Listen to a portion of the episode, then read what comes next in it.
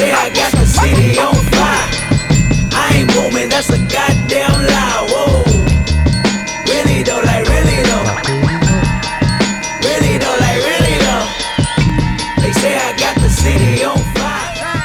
I ain't booming, that's a goddamn lie. Woo. I really like that intro a lot. Me too. I it's feel really like good. Remember last week when we like whistled it in? Yeah. I think probably a lot of people just like heard that and then stopped listening right away. Yeah, no, they were I'm like these idiots. I'm like, about to check the statistics after this. My my guess is like average consumption time was like the twenty seconds, seconds that was the whistling, and they were like, uh, uh I'm out. Yeah. I would I would have dipped pretty fast too. Yeah. Actually, actually, I it mean, was, like it, it was, was a good. decent like, beat. Like it wasn't yeah, that bad. Yeah, that was that was on the. On I've low-key gotten like scratches. a lot of I've low-key gotten a lot of hate from it from. from Wait, people. really? Yeah. Wait, who?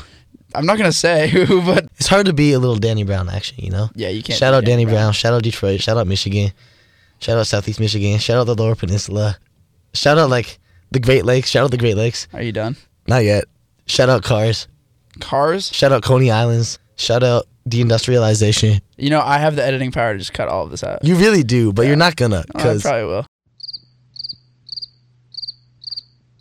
This week we got a new segment, uh, Bro or No. Uh, we're going to go with some figures from pop culture and potentially history and talk about whether they're a bro or not. I'm ready. I'm ready for who's it. Your, who's your first uh, Who's your first Ooh, my person first, up on the chopping block? My first figure is O J. Simpson. He did, like, kill some people, but on the other hand, before that, like, probably. But the glove didn't fit. Yeah. That's the thing, like... I don't want to definitively say that I know. Like I watched, I watched the ten-part series on on Netflix, and it was really good. Cuba Gooding Junior, fantastic, definitely mm. a bro. But I don't know. I mean, it did he? A lot of people, most people think he did it. Yeah. I don't. I don't really know. Before that, he was definitely a bro. I would say. Yeah. I mean, it's hard for him. I don't know. There was there was like that whole thing with O J and like trying to distance himself from black culture and black people in general. Interesting. Right. I mean, yeah. so, like, I don't know. That's not a very bro-like thing to do. Like, when you're a bro, like, you stick with your people. I don't know. I Perhaps I don't know O J well enough. Because then he also had all that stuff with, like, stealing, uh, like, stealing sport, like, sports memorabilia. And he, like, kidnapped somebody. Yeah, he did do that. And he definitely killed that person in the prison, too. Like, I don't know about that first murder trial, but, like, yeah, I, I'm going to go with not a bro. I'm going to go with not a bro, but need to examine further. Yeah, because, like, same. He could have been a bro in his early days, potentially. Before, before it hit the fan. Yeah. But he also low-key, like, by the transitive effect...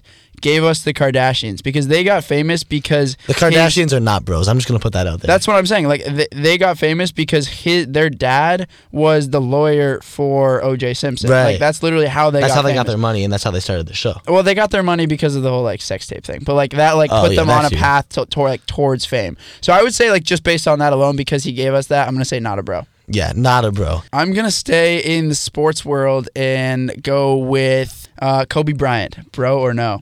Ooh, if he hadn't... See, it's so tough because, like... I know, these are we're picking up we're, tough we're ones. We're picking up tough ones because, yeah. like, for Kobe, if it wasn't for that, like, assault and rape thing in, like, mm-hmm. oh three and oh four, definitely. But, like, I don't... And I, I'm also, it's also conflicted about that because, like, his career continued. Like, he obviously yeah. was very successful after that. Super and, like, successful. Has won an Oscar, like, even since he retired. Yeah. So, like, no one even brings it up anymore. Yeah. But, like, it's still there. And I don't know. Like, I I always feel like, on the one hand, like, great player and, like, has done a lot of philanthropic work since then, but, like, it doesn't take away that he did, you know? Yeah. So, I don't know. It's interesting. It's, like, what, it's just interesting what we choose to forgive, like, culturally and what we choose to not forgive. Yeah. Because, like, if that had happened, like, more recently... I feel yeah. like he wouldn't be forgiven, you know? Nah, we would have canceled Kobe Bryant. That's what I'm saying. Yeah, yeah so the, like, Lakers, the Lakers would have cut him. Yeah, they would have cut him. Or maybe they would have. They probably wouldn't have I don't know. They, they, they at least like, would have gotten flack for not cutting Culturally, him. I think that it would have been, like, a bigger deal, you know? Like, it it wasn't... It just kind of... He just kind of kept moving forward after that. Yeah, like, yeah. he he was, like, acquitted or whatever. Like, the trial didn't go. Yeah. Um, and then, like, yeah, that was that was the end of that. All right, final verdict, bro or no? Kobe Bryant, I'm going... A lot of people are going to hate you after this. Lot, everyone, everyone's going to hate me no matter what I say. And there's no easy middle ground either, so I can't work my way out of it like I normally do. I'm going to go... I'm going to go with bro. Yeah. I'm going to go with bro. Um, which sucks and which hurts me to say because, like, I don't want to be reinforcing that culture, but he's also Kobe Bryant. Yeah. I'm going to go with bro? Question yeah. mark. Bro, four question marks. Like, you know you know how, like... I'm just going one question mark because I, I, I care about grammar. Yeah, I'm just going I'm just going bro, question mark. Bro, question mark. I think he's more towards more towards the bro. I'm gonna go bro with a bunch. Yeah, you of can't doctors. Change your answer. I'm now. changing my answer. No, you can't. You can't. You, change, you can't change it if based I off could, my answer. If I could change my answer, I didn't realize we were bringing in punctuation into this. If I could add some punctuation to my answer, bro, you got to make your own. It would just rules, be a bunch. Bro. It'd be, be a bunch of with it. You're right. Um, it'd just be a bunch of dots at the end, like bro. Okay, like there's more to the story than just bro. Interesting. You know got what you, I mean? Got you. Okay, who's up next? Who is up next? That's a really good question. Um, Theodore Roosevelt.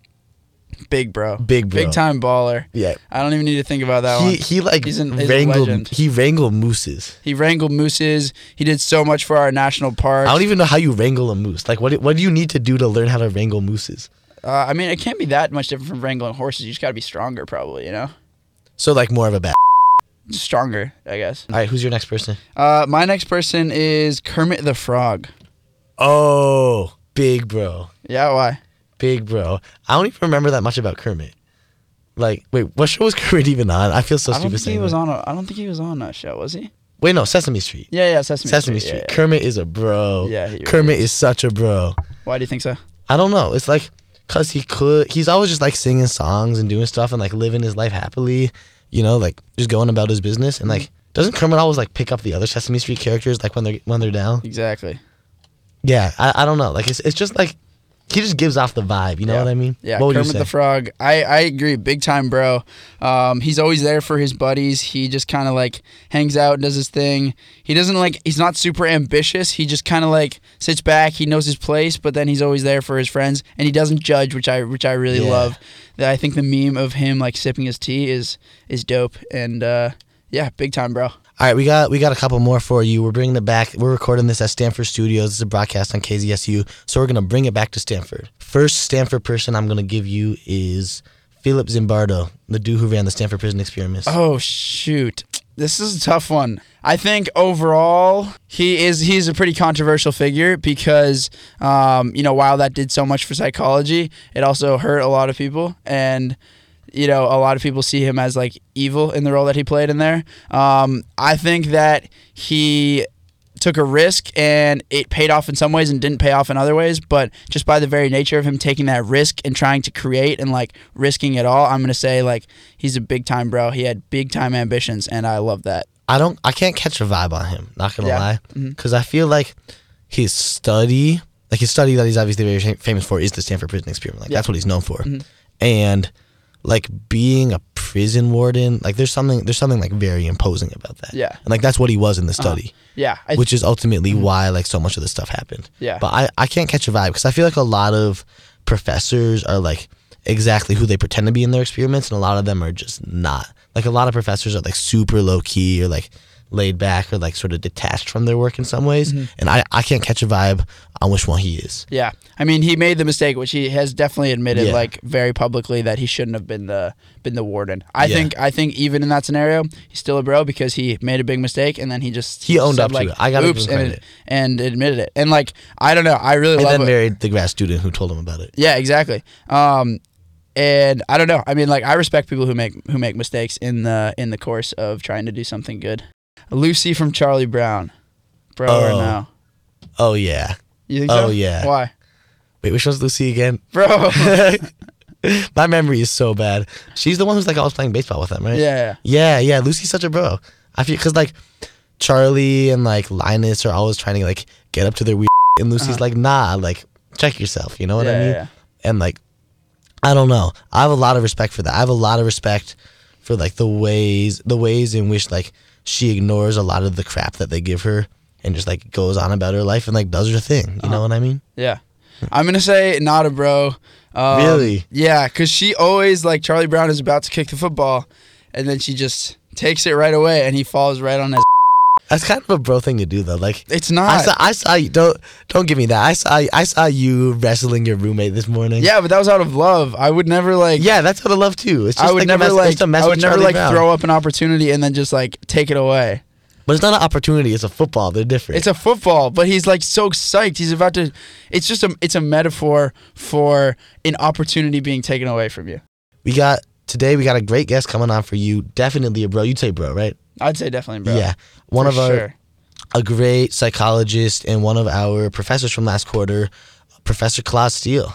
He's he's pretty, like, big name in the psychology field, which I don't think I fully realized when I enrolled this class, but he's really well known for work on something called stereotype threat, um, and especially its role in academic context. And that's basically the idea that, like, just the thought that you could be stereotyped in a certain context is enough to make you do worse in that context or feel less welcome or perform less well academically. He's a great guy, great, great person, very, very personable. I remember one of my favorite memories from that class is on the last day of class, we were all just like hanging out in the classroom afterwards, and when he left, he just turned around, throws up a hand, is like, "Peace, gentlemen," and then walks out. Yo, cautious with the image that I'm giving. What used to be appealing is that I'm resenting. Feel like I ain't living, I'm dealing with so much. On the low, I'm acting tough, but I ain't been happy in a minute. And what's crazy is this is just the beginning. Right around Vegas, trying to build my foundation. That immediate happiness is waiting, but I feel it's overrated. I'm keeping a clear conscience. I just want to do my own thing. A good heart, but what if I'm out here fighting for the wrong things? Became a daddy and start watching my behavior. Helping out, but running out of favors. It ain't about the paper, it's about what you gonna do with it. You on your music tip, but tell me, is you the creator? These don't know how to act. I should have been a school counselor to see what they get out of that. All I wanna do is help if it's a little. Got up in this game to really try to make a change. Wanna settle down, but this is so confusing. I'm just going through a stage where I'm learning how to be brave. Keep your head up. Phase, this is life, all I need is me. Look into my daughter's eyes, and then I get the water eyes. If I die, I pray to God she know what father tried. Word. Cause we just wanna live our lives, embrace faith, win against all odds. In our eyes to judge.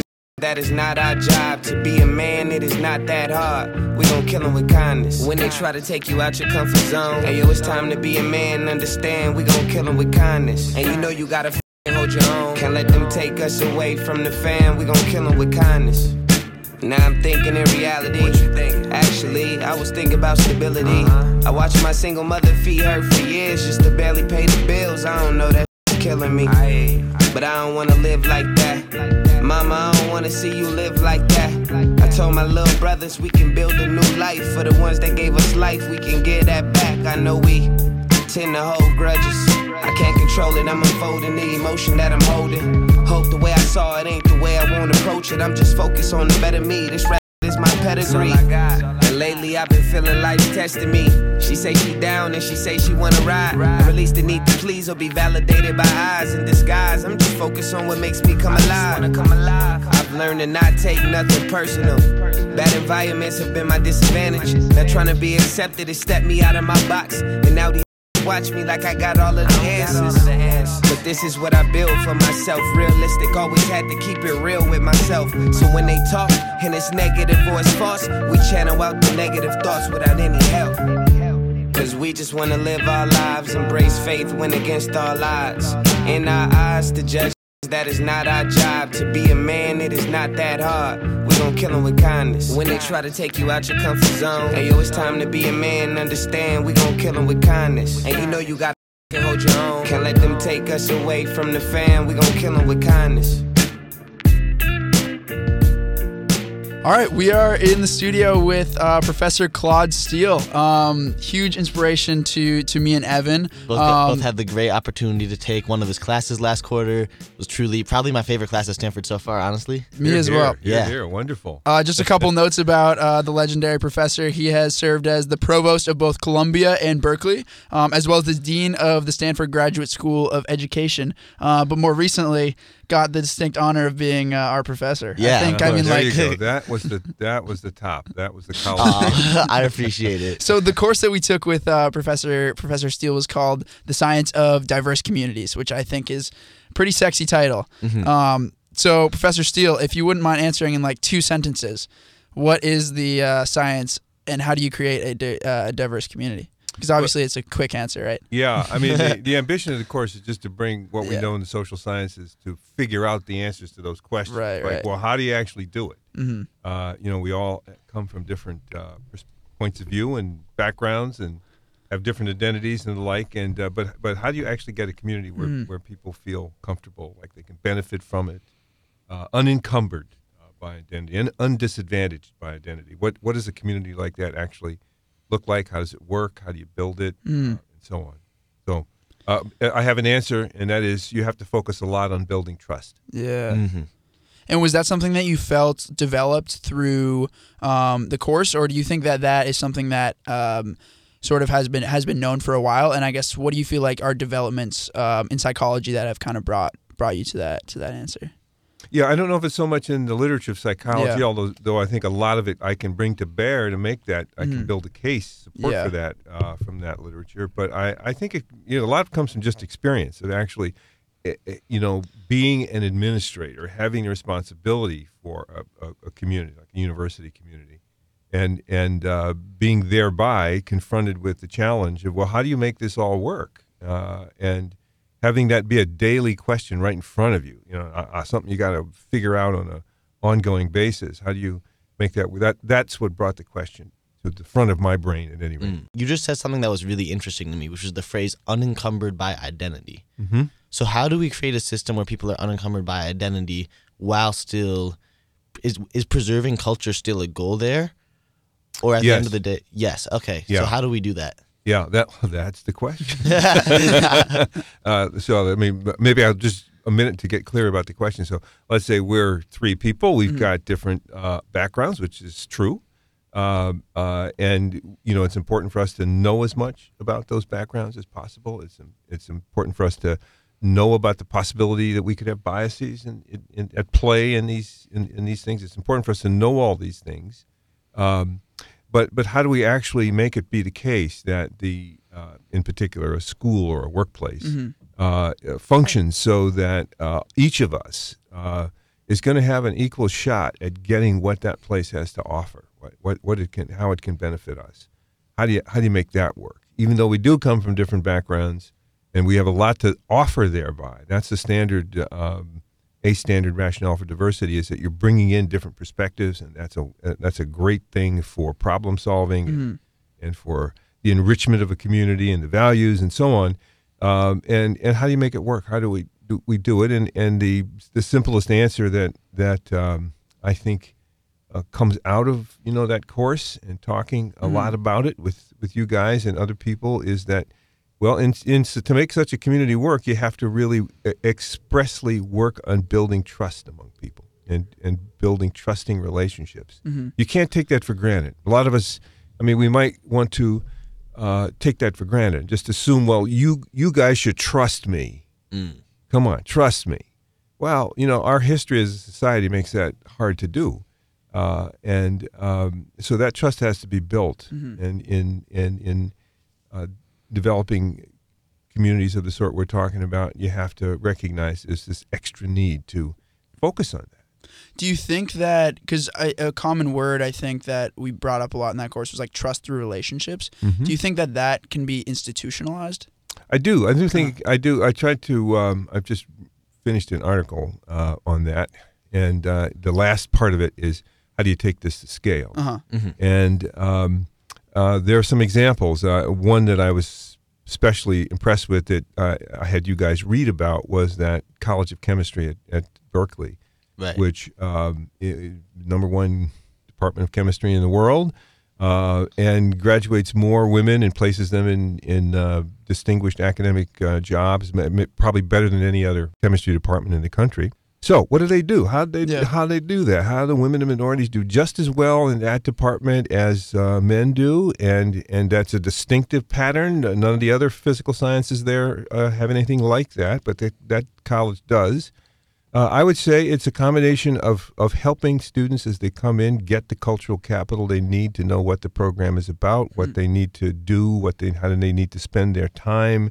Uh, it and it helps them develop relationships, supportive relationships with faculty that they can that they can rely on. So right away, they they interview five faculty, and the faculty are are accountable. That is, they're interviewed as to how those uh, relationships are going. They're monitored as to how they're going, and so there's a there's a high touch. There's a lot of structure to the program, uh, and and I think in that for uh, those of us from backgrounds that might for which for whom. Uh, trust might be more of a challenge. It helps us trust the mm-hmm. situation because we know what's, you know, we know how we're going to be graded. We know when, what is appropriate progress. We know that we've got this person's support in, in reaching that goal. And you start to, you start to relax and trust the situation yeah. out, out of those on-the-ground uh, features uh, of it, as opposed to a, a situation where it's just very laissez-faire and nobody knows quite what you have to do to be good here, and nobody knows quite where they stand, and there's a lot of ambiguity in, in what's going on. Well, that, that kind of invites in for, um, again, people whose identities um, uh, present mm. a challenge. That, that invites in a lot yeah. of doubt and susp- you know, worry and anxiety. And so, so there's an example of what one uh, such a community might look like taken to scale. A little bit beyond maybe an institutional scale. I know you're from the Midwest, from the south side of Chicago, right? That's right. So I was wondering, being from the Midwest, what advice would you give to people back home to reduce both segregation and threat in the structures of our cities? Oh boy, if I had a if I had a real snappy answer to that, I think I'd I, hmm. I would, uh, I don't know, be a billionaire. I don't know, something, but or maybe the president. yeah, yeah, maybe I, I wouldn't be here talking to you guys. Let's do it that way. uh, I, I, I do think it is it is my hometown. It's one of the most segregated cities in the country uh, still, and I think that segregation is part of its challenge. Uh, there's not an equal distribution of resources and opportunities among the sectors of that city, uh, and and I I think. Uh, That's what, and the city pays the price for that. Uh, in in the highest levels of gun violence, I think maybe of any American city. I think probably the only competition is Baltimore, from what I've heard. Mm-hmm. Uh, but uh, I, I would, uh, you know, you'd, you'd focus on the schools. Actually, uh, our own Sean Reardon has shown with very compelling data. You should have him on on this podcast. Uh, that this, the schools are doing a pretty good job in Chicago. Actually, uh, when you think about add-on value and so on, they're doing a pretty good job. But the challenge of poverty and and disorganization, especially on the south and west sides of the, the city, is just overwhelming. Um, and yeah, I, I I could bore you to tears explaining how that circumstance arose, uh, how the sort of ghettoization of many northern cities happened, mm-hmm. and uh, how uh, uh, you know. processes of decay and disintegration and taking over of drugs and gangs and all that happened. But nonetheless, that's the that's the challenge. And and Chicago, I, I, I think, try as it might, hasn't really found a way of bettering the situation. Mm. So taking this back to um, college campuses a little bit, and specifically at Stanford, um, do you think that Stanford has done a good job of building trust overall, but specifically like between students? Um, and then what do you think could be, what do you think could make Stanford A, like more inclusive, and then uh, I guess B, I guess a, a safer and more comfortable place for, for all types of people? Well, I, I do think, I do think Stanford is, it does a good job, mm-hmm. and, and that it is, uh, uh, can be leaderly in this, mm-hmm. in this area of student culture and, yeah. and, and the like. I think it has the resources, uh, it has the commitments, uh, to make that happen. And, and compared to, uh, other places, I think it has an atmosphere of, of openness, uh-huh. innovation, and, and, uh, willingness to think in outside the box about how to do these things, uh, all of which can be, you know, a recipe for success in, in this in this kind of uh, of an effort. So uh, I, I think it's a great place to go to college uh, in that regard. It has achieved a certain student yeah. uh, diversity, and and it seems to, but you guys would be a better judge of this than me, because I, I'm not a student. In fact, I'm rather... Uh, removed from the I don't that know about age that. category. Yeah, I think you could fit in. Uh, you, could, you could fit in. You think events? I could roll with? Uh... You could roll yeah, with the crew. Okay. Uh, well, I, I should do more of that. No, I'd probably be able to give you a better answer to, to this question. But uh, but uh, these the, uh, one thing I would say, these yeah. are really uh, challenging things to yeah. accomplish. Uh, you know, as we talked about many times in the in the course. Uh, they're they're not easy. This is this is a big American experiment, uh-huh. trying to have a genuinely integrated society yeah. where all of our diversity comes together in a single setting, like Stanford campus, and and tries to to work for everybody. We're one of the few societies, probably in human history, that have tried to do such a thing. Yeah. And so uh, I don't think we should have the the fantasized expectation that there's going to be some simple way to make that just completely comfortable every day for for every everybody. I think we have to be realistic, mm-hmm. uh, and we need to give each other credit for the effort and the, and the persistence And so when you see that, I'm more I'm more trusting mm-hmm. uh, than I am of somebody who uh, claims to have a particular solution to any given day or month or what, whatever. It's like being humble and recognizing the flaws, and also at the same time, like being willing to to be uncomfortable a bit. Yeah, and, uh-huh. and to continue to work at it, yeah, you know, the persistence yeah. uh, side of the of the coin. Uh, somebody, you know, not, not being satisfied or not being defensive. Well, we have the way to go now, and that's yeah. the, what we're going to do. And it worked for, it worked uh, for the last class, so it's going to work for that. That that that's the kind of thing you worry more about. But the persi- the the thing that I I uh, uh, trust more is is an openness to to input and to different uh, approaches to to this effort, and to the persistence that the person stay that the attention stays on the issue. Mm-hmm. Uh, and that there's there's a kind of constant, uh, reliable, trustworthy uh, effort put in to uh, uh, having the, the diversity be uh, a feature of this culture, of this student culture, that that people enjoy and, and are proud of, and, and, and do feel like it's a benefit in their life. So specifically related to comfort on campus, just very directly, how do you think that the administration should handle, or like how do you think Stanford overall administrations and students should handle super controversial speakers like Dinesh D'Souza, for example? Well, I'm on that now. I'm on a this faculty committee that is re-looking at cardinal conversation. Mm. And, and uh, uh, you know, uh, universities are institutions that have an almost absolute commitment to free speech and to, and to open inquiry. That's the kind of, that's the the core D N A of, of, of institutions like this. That's what's needed for innovation and all the things that uh, that we are so proud of. So I, I, I have to to uh, count myself on that side of the of the ledger, uh, uh, while at the same time uh, understanding that you know some people, some possible speakers. I know there, there's some line that you know a, a real a, a real hater. I would have a rough time yeah. supporting their appearance right. here. Mm-hmm. Right. Uh, uh, but but there are people who have genuinely thoughtful, and I guess I, I guess I'd start looking at those uh, features of a speaker. Huh. Do, are their views based on research? Are their are their views uh, logical, and, and do they connect to other people's views? And is there some scholarship involved there, or is it just somebody who is a complete provocateur? Uh, and there, you know, I don't know. You, it's, it's.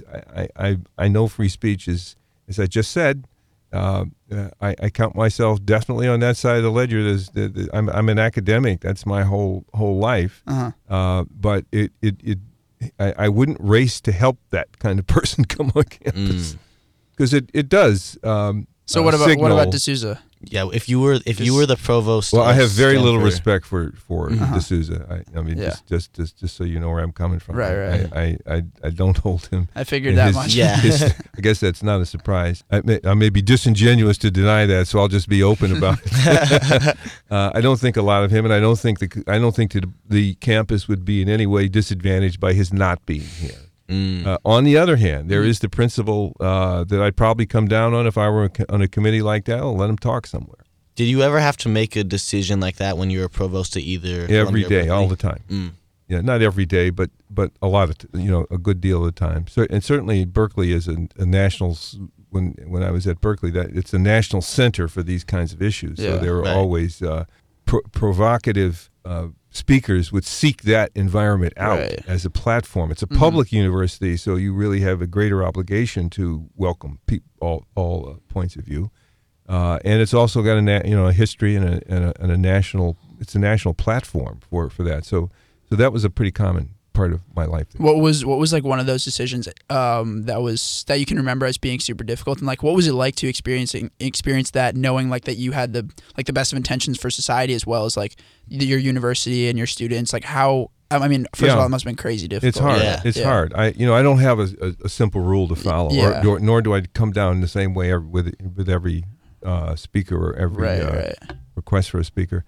Uh, what's his name? Yiannopoulos, uh, Milo. Oh yeah, that was that was. Did he know, come when you? He were... did come. He did come. Yeah. W- was that when you were provost there? That was no. I oh, okay. I I'd left by uh-huh. that time, okay. but but uh, I remember the the the build up to mm. that, and uh, uh, he is somebody who's probably qualifies as more of a provocateur than bringing to the campus uh-huh. a, a really uh, uh, interesting or uh, a perspective on things. Uh, you know, people f- with different points of view will feel differently about that. But I, I, I in, again, in the interest of full disclosure, that's kind of how I regarded him, as at yeah. least having a high component of just being a provocateur, for sure, as opposed to a substance. So I, I you know, we let him speak. Uh-huh. We let him speak. It, it turned out to be a real fiasco on yeah. national scene, the footage of which still circulates, I see, totally uh, online and, and, and so on. But uh, uh, we let him speak. Where do you draw that line between like provocateur and an interesting new perspective?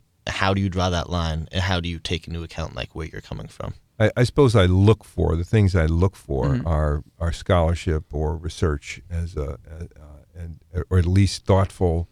Um, uh, it could be art, for example, or uh, it it could be drawing on on uh, music. It could be it could be a variety of, of, of things. But uh, I I look for some thoughtfulness and some um, you know track record of of making uh, fruitful conversations to to communities uh, as as as to how my own opinion would come down.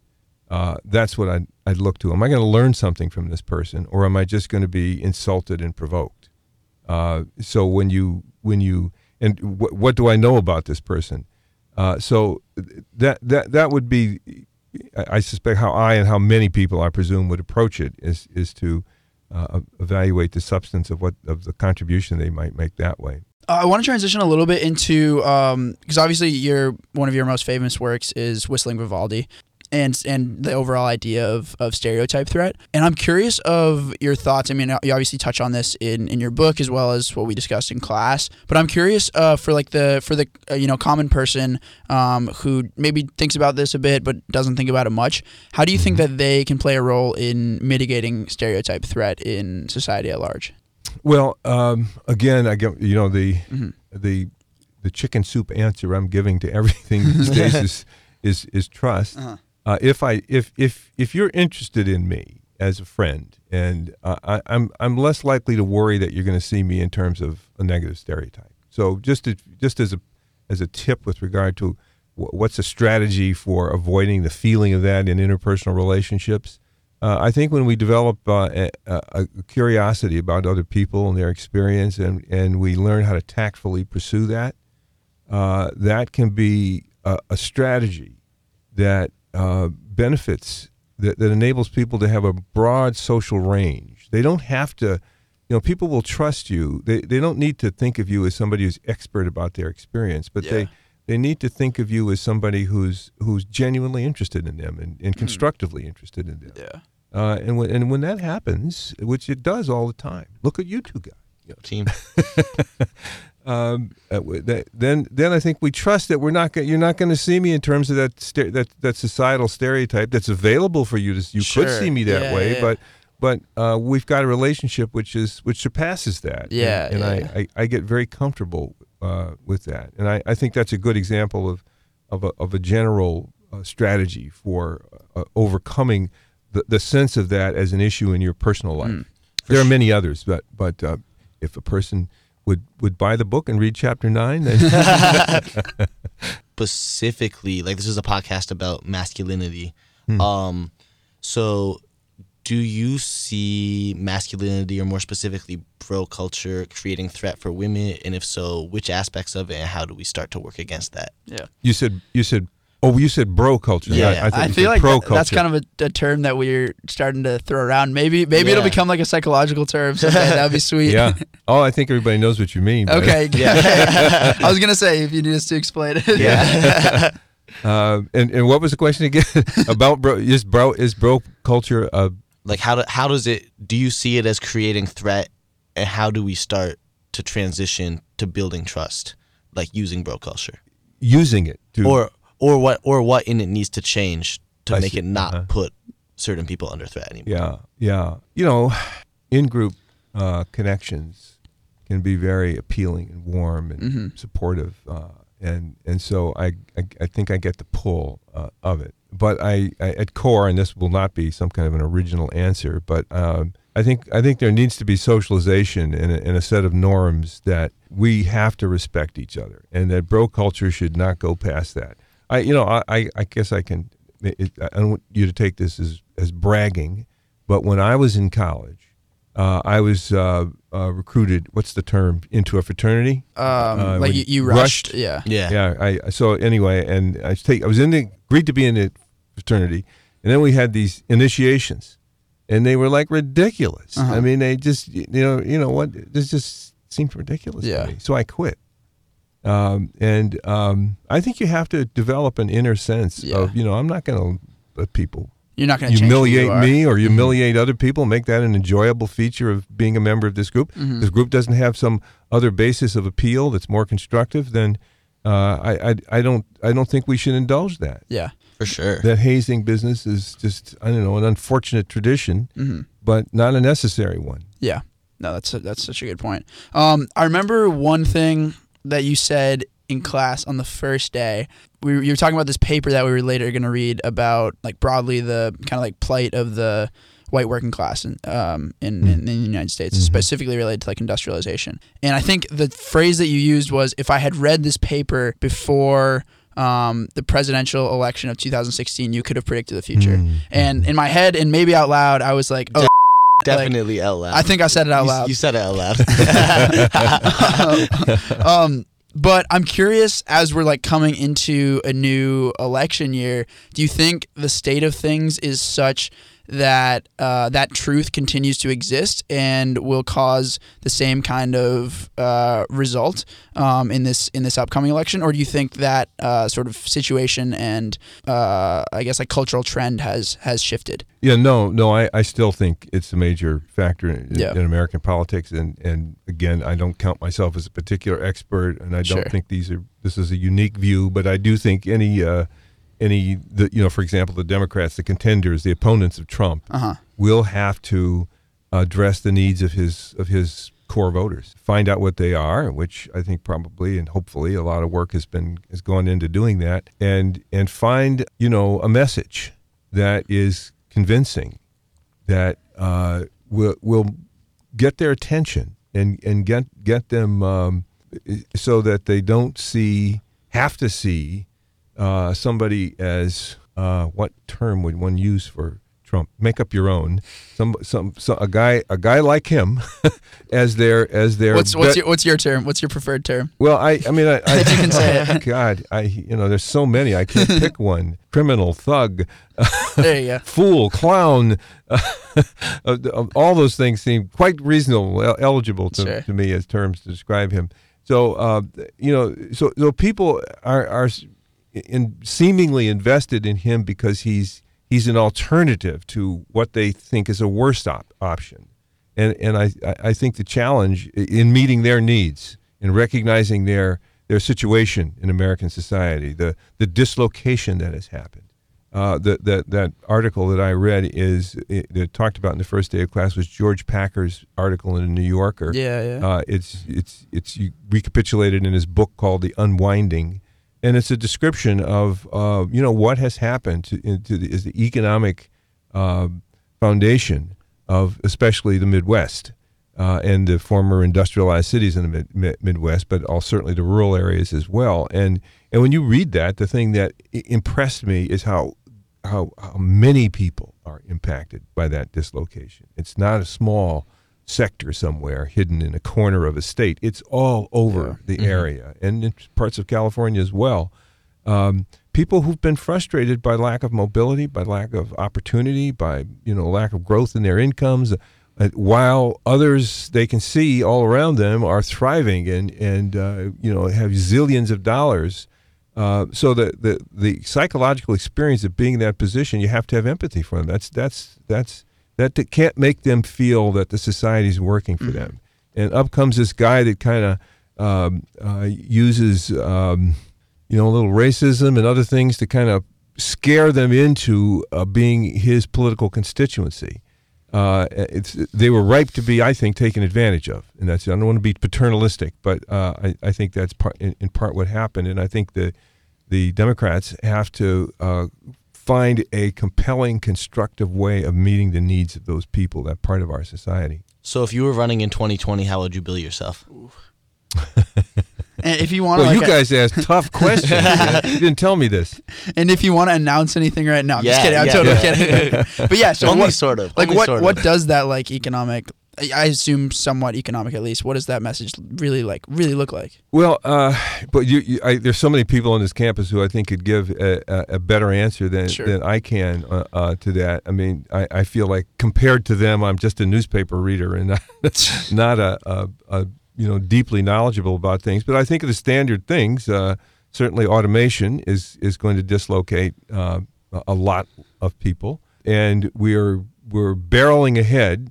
Uh, with A I and all kinds of, of other things that will indeed cause considerable uh, dislocation. Mm-hmm. And I don't think we have a broad enough discussion about the implications of that, how what a society needs to do in order to remain a society where people trust and thrive in it uh, uh, while these things happen. Uh, you know, guaranteed income, guaranteed health care. There has to be, you know, this is me speaking just yeah. out of my values, but I, I, I, I feel there has to be some safety net uh, in, in health care, uh, in income, and in education that we need to provide. Those three areas in particular uh, come to mind uh-huh. in this rant I'm in the middle of. But uh, those things come to mind as, as real needs that um, given what we know will happen, Uh, the globalized economy and the uh, processes of automation. We know these things are going to dislocate people. Uh, so if we, we I, I think a candidate has to find a way of of pointing to the real causes of, mm. of the stress for this part of the population, as opposed to saying it's those people over there, it's the immigrants. It's not the immigrants. It's not. That's yeah. that is the classic demonic, uh, demagogic uh, strategy of a politician to blame it on some other outside group, to use xenophobia to uh, cohere a political constituency, rather than try to uh, find a, a a genuine way of of communicating with people about what their needs are and what this what what are viable solutions. So that's what I would say. Now that that kind of a of a long, uh, probably academic uh, a- answer won't won't work that well on a campaign trail. But no, uh, but yeah, those are the ingredients you I, can definitely use to box I, something up. Yeah, yeah, I, I, I believe in those in those three. You yeah. know, health healthcare, uh, is some some income and and and some e- education, and, and if if we can guarantee uh, our citizens that kind of thing. So to put that in real terms, would that be guaranteed, like retraining, Medicare for all, and universal basic income? Something like that. Gotcha. I yeah, something like that. I I, I, I could get down I'm, with that. I'm, I can I can negotiate, but I, I, I think people you know people I, I grew up with. That's what they yeah, need. Yeah. That, that's what they need, and if they don't get that, um, God, you you you know you wonder what's the process by which a person becomes homeless or or drifts into criminality. I've seen it happen, mm-hmm. and it's hopelessness. Yeah. And and then a sort of cynicism follows hopelessness. Like, well, you guys got, and I st- and when as soon as I start doing that, I uh-huh. can I can do things to you, to take things from you, uh, and and if we create that that box, that situation for people, it it undermines the coherence of a society. That's a, that's a lot to chew on right Cla- there. All I'm saying is Claude Steele twenty twenty. I like it. I like it. So, um, I mean, we were going to ask this question even before that, but um, you've obviously spent a lot of time at a lot of different campuses and impacted a lot of them in, in huge ways. Um, just to finish up here, what do you see as like the next? What's what's next for you? What do you what are you excited about, and what where do you where do you want to go from here? You mean in my dotage? What am I going to do? That's exactly what I yeah, mean. Yeah. Okay. All right. We can be frank here. That's not what I mean. Uh, um, uh, I, I I think w- you know where I can can make. Uh, The best contribution now is using that experience. I've been fortunate enough to have had a great deal of it, yeah. uh, primarily as a as a researcher and a scientist, but also as an administrator. And um, uh, that brings you into all kinds of circumstances and awarenesses of, of things. So I I, I think uh, I can help be a, a, a thought contributor in, in at this point in my, my time that in my life that I can. Uh, I can help think through some things from uh, a certain perspective mm-hmm. and try to offer that as as uh, something you hope is is of value and to people and useful to them. What's the weirdest thing a student has done in one of your classes? uh, let me see. Present company excluded. Yeah, yeah, no. Don't worry, I, I, I won't implicate you guys. Thanks, yeah, um, don't expose us, please. The weirdest thing that somebody has done in one of my, you know, because I've, I've taught classes for fifty years, yeah. so mm-hmm. that's a lot of, it must have been. You know, I, I will, you know, Ted Bundy, the mass murderer? Yeah. He yeah. was in one of my, he was what in my. What the f- Are you serious? He was in my, my uh, uh, one of my psychology courses at the University no. of wow. Washington. Yes, indeed. Wow. So uh, when you ask that, that's the first thing that comes to mind. he, did, he didn't actually do anything in that class that I remember. Was uh, he that a good was student? the that was the he, no, he wasn't. Uh, you know, I I I I don't know how much my memory is constructing things yeah, and how much how accurate mm. it is at this point. But I I don't remember. He was seen as a charming guy. Uh-huh. I do remember that. That's wow. The, that's and, wild. And he did what? have a little visibility in the psychology department. He did. Yeah, he did have. He did have as a kind of a uh, research assistant kind of guy. Interesting. Uh, he was in the psych department. So yeah. um, anyway, that's that's, that's what crazy. comes to mind. Wow. Is, certainly, I don't the, think uh, the weirdest, most dangerous, horrible yeah. monster of a student I've I, ever had. I can't but, think of who could top that. That's that's yeah. crazy. Yeah. Yeah. It was a long. It was a long time ago. All right, and then last question. We asked this to everybody at um, at who is affiliated with Stanford. What's your favorite spot um, at Stanford University? My favorite spot on campus? Yeah. I, I do love my office. Uh-huh. I, that's one thing that comes to mind. I, I, I got it right away when I came here in nineteen ninety or nineteen ninety-one. Jordan Hall, right? In Jordan Hall. Yeah. Mm-hmm. Uh, it's I, it's it's just got windows and an arrangement that I, that charms yeah. me and mm-hmm. soothes me. So I do like that office. Uh, and then when I came back, it was available. So it was really...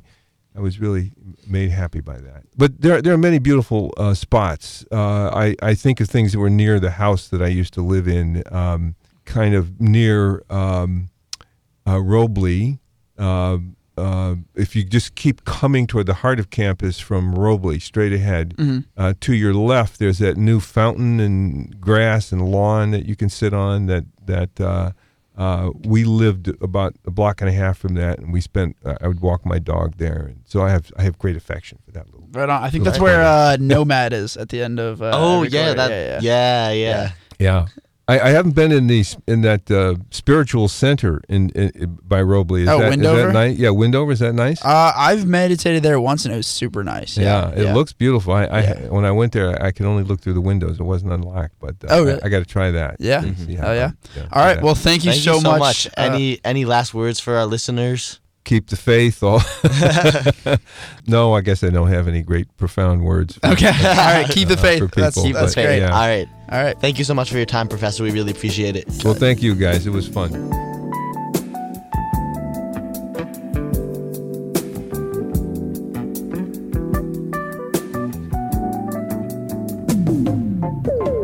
Wow. So Ted Bundy. Yeah, I mean, Ted that, Bundy. That was just a big, big, another name drop. Another, another name drop name from drop. Professor Steele. I remember we would always be sitting in Professor Steele's class, and one day he's just like, yeah, I shook hands with President Obama because I was just like chilling with Cornel West at this dinner. Yeah, you're like, what? Ta-Nehisi Coates was also there. Yeah, yeah. Oh, yeah, and I it, taught Ted Bundy. Yeah. I don't know how I would, that's crazy that he mm-hmm. taught uh, Ted Bundy. I mean, that must haunt him. Yeah, honestly. Just like think that dude was in your classroom. For anybody not familiar, Ted Bundy murdered like a ton of people. Yeah, like thirty. There's like a new movie coming out about him with um, Zac Efron actually, who plays. Really? Him. Yeah. Zac Efron's playing yeah. Ted Bundy. That's, like, whole- that's a little too close to home, honestly, because like I could see Zac Efron playing some of that. What? Hot being take. a being a murderer? I don't know. I've never gotten good vibes from Zac Efron. Bro, I only get good vibes from him. He's a really? bro. Really? Let's just look him up right I, now. I just judged him from being in the Lorax movie, I think. Oh, I didn't know he was in that. I only know him from being in High School Musical. Most oh. recent news about Zac Efron. See, like, look at his face. Look at Zac his face. Ef- Most recent news about Zac Efron is Zac Efron's dating history. Hey, do you know... A timeline of famous exes. None of them have been murdered, though. But do you know how Ted Bundy murdered his victims? How? He had, like... Apparently, like, he was decent looking, so, like, he would, like, charm them and then, like, kidnap them and kill them and yes, but none them. of his exes are, like, missing... Well, bro, be for careful now, what you be careful what now, you accuse people of. Yeah, okay, maybe that's too far. But also, his face is really punchable. Not gonna lie. His face? Zac Efron's face. Look his at that. Fa- look at his face. I wouldn't punch that face. I would punch that face so hard. I would. So many I would times. give that. I would give that face a. Slap. Uh, no, I slap. wouldn't slap him, dude. I wouldn't slap him. He seems like a nice dude. I don't know about that one. This is a punchable face. This picture of him right here where he has like blonde hair and like a mustache, I will say is a punchable face. Yeah, see? All right, anyway, that's enough on Zac Efron. But just, dude, look at him. This dude is oh, just smoking. He, he's smoking hot. You can't deny it. Okay, yeah, he's jacked. He's jacked. Yeah. Okay, but anyways, uh, Claude Steele taught Ted Bundy, which is insane. Yeah. Um, some more interesting stuff from that uh, from from that interview that I found fascinating, where uh, where he came down on um, campus speaking. Yeah, me too. Um, and like where where we draw the line of when speakers should come on campus versus when they shouldn't be allowed. Yeah, I was surprised he didn't. I was actually pretty surprised that he came down where he did. Like I, I really? thought he, I thought for sure. Like especially with Claude Steele being like the man who came up with threat, uh-huh. that like he would have tried to maybe make the argument that um, like since a lot of these speakers are putting minority students under threat, that that's reason enough to not have them. Yeah, I feel like part of the point that he's making though is that like by. by allowing them to speak and then like not making a big deal about it, potentially that's how like. to decrease the amount of threat. Like if, if yeah. like D'Souza or somebody like awful like that came and like nobody went, like there it wouldn't really do as much of an impact as if like D'Souza came and there was like a huge audience and like a lot of that audience just came because they knew it was like a big deal. You right. know? So I feel like that's kind of like where he, like he obviously like doesn't agree with D'Souza or like right, he understands like the threat that that puts people yeah. under. But I so I feel like he's kind of coming out of it at, out of like a pragmatic lens of like what's actually going to do like the most harm, mm-hmm. you know? Right, no, I, I for me it was really like a really interesting perspective actually, because like I think I fall like pretty often into like that hardline trap, mm-hmm. but like that's definitely definitely food for thought for me. May, maybe that is the best approach. Like, say you went to that event, right? As like some of my friends did, not I don't know anybody who went for like the actual purpose of like wanting to see D'Souza because right. they liked him, but I know some people who went because they were just like curious about it. I had a, like a final or like a exam the next day, so yeah. I didn't want to go. And so and, and like there were some people who like asked questions, and I guess the guy who was like curating the questions said like if you have a very controversial question, you get to go to the front of the line because like the really? people hosting it like S C R and like yeah. D'Souza and them, the people hosting it and like they'll put all their online on like the you know four chan and all those like far right, right websites. They actually want like super controversial left wing people to like ask questions because they know that it like inflames and like helps them attract more people. Right. No, because like you if, know. Yeah, so it actually helps them. It does. There was actually, S C R had this thing where, like, internally they had this betting pool mm-hmm. where, like, whoever brought the most, like, left of center friends to the event, like, uh-huh. won some prize. Oh, really? Yeah. Yeah. So it's, like, that kind of thing where, yeah. like, I feel like they almost don't really care about who the speaker is. Like, it almost doesn't, the speaker themselves doesn't matter. It's just, like, right. if it's you like, get people upset, it, like, makes your opinions or makes your, like, It, it makes your whatever you're doing seem like it's more legitimate. Yeah, and you can frame it less in terms of like actual hate and more in terms of like what are my rights. Yeah. Right. And and more in terms of like, well, you should at, le- at least let us speak, you know? Right. Yeah. Exactly. Yeah. I, so I thought that was super interesting for me. Yeah, because um, I did have a friend who went and like asked and like asked a question, mm-hmm. but it like wasn't like a super confrontational one. It was just like why, it was something about like why you come to your beliefs, um, and they like asked him to like. He like like D'Souza like answered that question very quickly because he wanted to go on to like questions that were like more controversial. Really? Yeah, because like you look at like the titles of like their YouTube videos that they're posting, it'll be like it'll be like Dinesh D'Souza destroys left wing snowflake who cries like and quit school or like right, something right, super right. aggressive like that. And yeah. like you know, even though that's like not usually what happens in the videos. So I almost kind of believe that like if we let them speak and then just like didn't publicize it at all, like. Maybe they just stopped trying to speak. Yeah, I do think Stanford made a big mistake by putting him in, like, they put him in literally, for those of you who don't go here, like, they put him in the biggest auditorium on campus. What was it, in C MAX? C MAX, yeah. Yeah. Wait, did they choose that, though, or, like, did uh, S C R, like, ask for it? I think S C R asked for it. Interesting. Did it get filled up? I actually don't know. Apparently it was full. Yeah. But a lot of it was, like, non-Stanford people. It was mostly non-Stanford yeah. people. Yeah. So, like, more generally, um, where do you think, like, the proper way? Like, how could Stanford do it differently? Because there have been controversial speakers on campus before. Yeah, I mean, I remember there was, like, who was it? Like, uh, Rich, Richard Spen- Robert Spencer last year? Richard Spencer or Robert Spencer? I think it was Robert Spencer. Okay, okay. Yeah, I remember Charles Murray came to my Hopetown a couple years ago. Yeah. Um, and the, the interesting thing is, like, outside of, like, the academic world, like, people don't really know. Like, D'Souza isn't that famous. Yeah, he's you know? really not. Like, like, I didn't know who he was until someone told me, like, Dinesh D'Souza's coming to campus. Aren't you pissed? And I'm like, I have no idea who this is. Just like, yeah. I guess. I care. Like. And then, like, I read about him, and I was like, oh, shit. Like, yeah. I, I don't know. Like, my mom will always say this thing about, like, why don't why doesn't the university just like put them in a room in some random basement? Mm-hmm.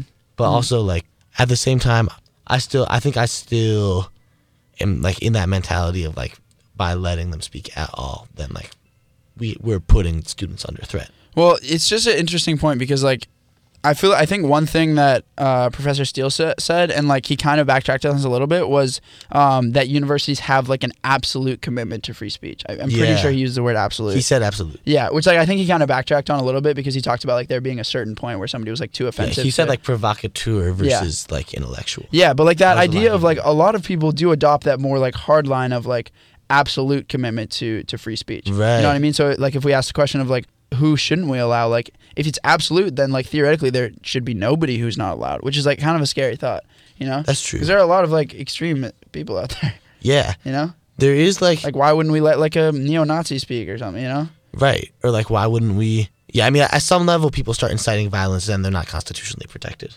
Right. But like, yeah, beyond that, like... But like... Any, uh, if we have an absolute commitment, like the range of people who could get invited is like... All it is anybody, because the inciting violence thing is only if they're like if that specific speech were to like incite some kind of violence. You know right. what I mean? And not even like that person's beliefs. Right. Exactly. Yeah, that's wild. So I don't know. What do you, what do you think is the right answer? I think it's really like I want to give some credit to like the administration because like I think that is a really difficult situation to be in. You know yeah. what I mean? Like whatever you do, you're not going to please everybody, and like there's not necessarily like a right. There's I don't know if there's necessarily like a right answer um, because like what if. Some like, what if the mainstream perceives something on like the more left end that like you might believe to be like extreme, and that person isn't allowed? You know what I mean? So, right. Like, well, I don't, the thing that always reminds me yeah. of is Israel Palestine. Like, yeah, right. Like pro-Palestinian speakers might not be allowed to speak. Right. You know, and often they aren't actually. At Stanford. Uh, I haven't heard of anything. I don't know. About I don't know about Stanford. I know it was a big deal at Michigan when like because Michigan allowed Charles Murray to speak, but like a lot of donors there was like a. pro-Palestinian speaker who was going to come, and then a lot of donors protested, and they didn't let her, her speak. Mm-hmm. So yeah, it's it's tough. I, I do feel like if we're going to apply the rule like that, we should apply it across the spectrum. So what does it mean? Like, what does that mean across the spectrum? Like, if we shouldn't allow, so then if we shouldn't allow Dinesh D'Souza, you're saying we shouldn't allow like pro-Palestinian? No, speakers? I don't. I don't think they fall into the same class. But I'm saying if we're going to allow Dinesh D'Souza or Charles Murray, we should at least allow pro-Palestinian speakers. Yeah, right. But if we, let's say, because ideally, would you not have them allow Dinesh D'Souza? Like, well, you know what I mean? I think if I was, if I was Persis Drell, I would not have let Dinesh D'Souza speak. Okay. And maybe that opinion has shifted a little bit after this interview. Yeah. Because I think Claude Steele brought up, Professor Claude Steele brought up some really good points. Yeah. Um, in that respect. Mm-hmm. But I, at the end of the day, I don't think I would have let him speak. Because, like, on the other end of this, there was, like, there was also really recently that speaker at S L E. I don't know if you heard much about this. Yeah. Who said something that was, like, Uh, not not to uh, granted it wasn't in their like lecture. I think it was like afterwards when students it was like someone was asking a question. Yeah, um, they said something like seemingly anti-Semitic. I don't remember the exact quote. Um, do you remember it? Yeah, it was like I think it was that one. Mil- they like deflated the Holocaust death toll. Yeah, is what I remember. Like they said like five hundred thousand people or like a million people died. That's crazy. Right. I mean Which that's insane. Like, when the actual number is six million. Yeah, possibly more. Uh, but that's like insane. So like on that hand, like. Should that speaker not be allowed back, you know? Yeah, I mean, like, there is a line between free speech and blatant misinformation, right? Like, in, in, at some level? Yeah, I mean, is there? I don't know. I mean, like, legally we have, like, things like libel and slander. So, like, you can't tell lies about other people. Right, right, about other people. But, like, you can misrepresent historical facts, and that still falls under under free speech, doesn't it? Yeah, I think it does, which is up. Yeah. Yeah, so I don't know. I know I know a lot of people in that community who were, like, hurt pretty personally by that. Totally, yeah. Like, yeah, so I don't know. I wouldn't... I don't know if I'd prevent them from coming, but I definitely wouldn't invite them back. Yeah. I don't know. It's a really tough spot for the administration to be in, granted. I will say, like, at the very least, though, I wish... One thing I wish about our administration was that they, like... were very open about how difficult this mm. process is. If they made statements along the lines of like, this is a really like hard decision for us to make, like understand that we're doing this with like everybody's like best intentions in mind. And like, even if they said something around, along the lines of like, this person's views are like awful or whatever, but like, we're still going to allow them to speak. Like, or, or like, even if that's not their opinion, like let's say that's not the administration's opinion. If they said something along the lines of like what their genuine thoughts were, you know what I mean? Rather than just like speaking in terms of policy. Like I think right. that would go a long way with students in building no, like, like humility, you know? I, I know people who went to, like, Persis Drell and Susie Brubaker Cole and all those people's office hours, and the answer they got every time was like, look, we have to do this or else we're going to get sued. Like, that was the entire logic. Right. That was presented. Which is to like students. Which is fair logic, and like I, I yeah. think that I'm glad that they like said that, but like I think an answer of that along the line, a- a- in addition to like like we're in a really hard spot here, like yeah. we agree with you, like, because I think to some extent they kind of do agree. Yeah. Yeah, I think just like making that a conversation would, would go a long way with students, you know? Yeah. It's tough to do, but yeah, I agree. It's just transparency. Yeah. And, and that goes back to what Claude Steele was talking about, like building trust. Yeah. Honestly, that's my biggest takeaway from every time I've talked to Claude Steele. It's just building trust. Trust and personal relationships are really what makes the difference. Yeah. It, I have a difficulty of, like, I, he's definitely done a lot of interesting work, especially, like, his most recent paper on, like, how you take that to scale. Mm-hmm. I still don't, like, see how you can, like, really take that to scale. I, I understand that, like, the institutional level of, like, the college, uh, the Berkeley chemistry department that he was talking right. about, but I don't understand it on, like, a non-college setting or, um, like, a, even even in college, like, administration's helping building trust uh, among the community, like, at large, not just in terms of, like, improving outcomes of, like, academic outcomes, but in terms of, like, actual comfort and, like, um you know, uh, like, uh, yeah, I guess actual comfort within the community of everybody, like, around each other. Yeah, that's definitely true. You know, because like, you can't quantify that. I do feel like my, I, I agree with that. I think probably one of my biggest, um, one of the biggest flaws I see in Professor Steele's work is, like, how specifically it applies to university context. Hmm. Or, like, academic context in general. You mean because th- that can't be broadened out to... It's the, tough to broaden it out, just because, like, yeah. universities, even though, like, obviously... universities and schools are like, people on average spend like at least ten years in like at least like primary and secondary school, right? So like I get that that's very influential and important, but at the end of the time that like we spend another seventy, eighty years of our life doing other stuff. Mm-hmm. And I think it's really important to recognize that like while it might start at a school and like while that's a really good starting point, like I agree with you, just like broadening it out is super tough. Okay, what's uh let's do final takeaways. What's the biggest thing you've learned from Professor Steele, either within this or within this like interview or just in general? I think the biggest, not, this is more general. For me, I think the biggest thing that I've learned from Professor Steele is like, is that threat specifically, like it's, it acts individually, but it has institutional consequences. And I think like, for me, that's sort of been like the biggest mindset shift, because like I've always thought about like institutional individuals like separate, but I think threat is a really good example of a case where like they're one and the same. Uh, what about for you? Uh, I think the biggest one for me is just like, be genuine, like don't overthink things. Yeah, I think I think that's that's pretty it, pretty much it. Like, just be comfortable with yourself, and like eventually other people will be comfortable with you too.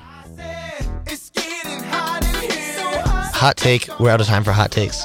Uh, your San Francisco Zoo and Gardens is a one hundred acre park, one hundred acre classroom, and one hundred acre conservation resource Wait, center. Are they the same one hundred acres, and it's being used for three things, or is it three sets of one hundred acres? I think it's three hundred acres. Oh shoot.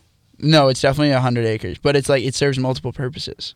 It's multi-purpose. I like it. Yeah. Efficient land use. You're invited to see more than one thousand exotic, endangered, and rescued animals. That's ten per acre. That's a lot. Some San Francisco math. Residents, seniors, and active and retired military receive discounts on admission. And children uh, three years and younger, they are free. They're free. The zoo is free open children. every day of the year. For more information, visit s f zoo dot org. The San Francisco Zoo and Gardens. It's jungle out here, y'all. Oh, shoot. That's a, I, They, really they, hit us they put their own ad lib in there. I'm, I'm yeah, impressed. Yeah, wow. State of the Human is the weekly radio hour of the Stanford Storytelling Project. Wednesdays at five p.m., the show creatively weaves personal stories from Stanford community members around a single, common human experience. The theme could be about anything that sheds new light on what it means to be human, in the words of people here at Stanford. Tune in every Wednesday from five until six p.m. to ninety point one F M K Z S U or on the web at k z s u dot stanford dot e d u slash live. Sweet. The podcast is also oh, available on iTunes. Wow, you just cut me off like that. I thought it was over. I thought you were done. The twenty-eighth Annual I Care Classic Bike Tour will take place on Saturday, May eleventh. In the South Santa Clara Valley. Valley. That sounds awesome. Do you care? I care about I care about biking. I do indeed. Enjoy uh, beautiful springtime scenery, uh, well-stocked rest stops, S A G support, and a barbecue lunch at the finish. You can choose from four ride distances: twenty miles, fifty K, one hundred K, or a full one hundred miles. one hundred miles. Get more info or register at i care classic dot org or on Facebook at iCareClassicBikeTour. If you're a Stanford student, use the promo code iCareStudent for a discount. This is not a race or pledge ride. Uh, sponsored by the Almaden Lions Club of San Jose. That sounds awesome. Yeah. All right, y'all. That's all we got for you this week. Thanks so much for listening in, hearing from our great mentor and professor, Claude Steele. We got we got a great track coming up for you now. All right, we out. Trop de pédés qui parlent sur moi, négro, rien que je m'en bats les couilles. Si tu veux tirer, tire mon gilet sans pas trop les coups. Je veux ramasser les billets, je veux plus ramasser les douilles. Mon Dieu, donne-moi une fille bien marre de doguiner des douilles. La gloire m'a frappé sec depuis toutes ces salopes, elle mouille hein. Et quand le buzz il tombe à l'eau, mais dis-moi est-ce qu'il rouille hein. Un pote c'est comme un frère au bœuf, donc fais gaffe à sa souille. Tu l'as baisé, t'as fini buté à poil par son rouille. Chez Gay faut respecter la loi, surtout la loi de la rue. Sinon tu vas te faire buter dans un trotteur sur ma rue. Ou dans une Subaru, à la Tupac Amaru. Car ma ligne de conduite, j'ai vite sky et accident de la route. Claque pas des tailles en boîte pour des salopes, ça c'est de la frime hein. Charbonné pour payer une ville à maman en Afrique. Faire des concerts aux Zaïre, vois les jaloux nous haïr. Priez Dieu qui m'épargne des faux amis qui veulent me trahir. Je prends mes sous dans le rap et ils me reverront jamais. J'écris des pensées sous Jack avec une grosse feuille d'année. J'ai dépassé tous mes ennemis, ils me reverront jamais. Jamais, jamais. Je prends mes sous dans le rap et ils me reverront jamais. J'écris des pensées sous Jack avec une grosse feuille d'année. J'ai dépassé tous mes ennemis, ils me reverront jamais. Jamais, jamais. Je bois la vie au goulot, continue mon boulot. J'arrêterai une fois que je serai joué par Pascal et Bruno. C'est pas le rap qui m'a fait manger donc je suis allé taper. C'est pas les potes qui m'ont fait gonfler, c'est le pandou elle m'a fait. Un bleu rebelle comme Yann M P, la demande même à pas fait. Voir mon public qui fait en concert, ouais mon égo ça le fait. Les voix chanter à chaque scène, pas trop me soucier de la sacelle. Et tous ces faux amis qui viennent remplis de leurs idées malsaines. Reveux Bob tout négro, sachez que le buzz est complet. Je me dis qu'il peut partir à tout moment comme l'a fait mon ex. Alors je m'efforce de taper comme un soldat à la caserne. Je veux pas que les flics me ramènent, ni même qu'ils me malmènent. Toujours jugé par défaut à cause ma couleur est belle. Subir la discrimination en ce France ça me fait de la peine. Ouais j't'avoue que ça me fait de la peine. Alors je rêve de me barrer. J'veux prendre mes sous dans le rap et me reverront jamais. Ils me reverront jamais. J'écris des pensées sous Jack avec une grosse feuille d'année. J'ai dépassé tous mes ennemis, ils me reverront jamais. Jamais, jamais. Je prends mes sous dans le rap et ils me reverront jamais. J'écris des pensées sous Jack avec une grosse feuille d'année.